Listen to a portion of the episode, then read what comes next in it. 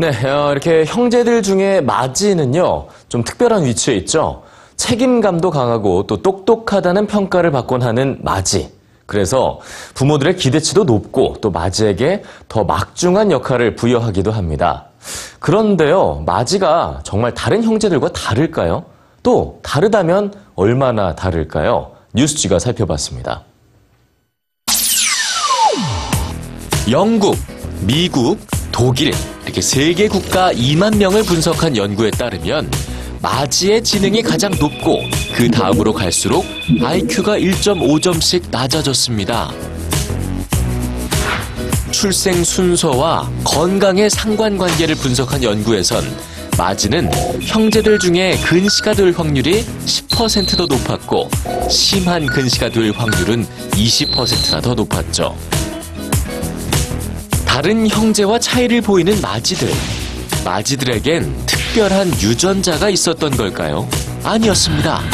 마지의 지능과 근시 확률을 분석한 두 연구가 공통적으로 제시한 원인. 그건 바로 마지를 대하는 부모의 태도였죠. 부부의 첫 아이인 마지는 동생들보다 높은 수준의 교육을 받을 가능성이 커집니다. 이는 지능에 영향을 미치죠.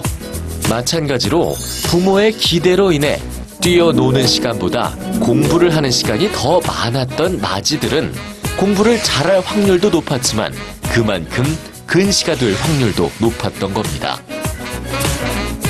미국 고등학생 37만 7천 명을 분석한 대규모 연구에서도 마지는 동생들보다 똑똑하고 학교 성적이 좋으며 책임감이 강했죠. 그러나 반전이 있었습니다. 지능과 성격에서 마지와 다른 형제들 간의 차이는 존재하지만 그 차이가 너무 작아 무의미하다는 거죠. IQ는 높지만 고작 평균 1점 차이. 책임감 점수에 영향을 준 건 출생 순서가 아니라 나이였습니다.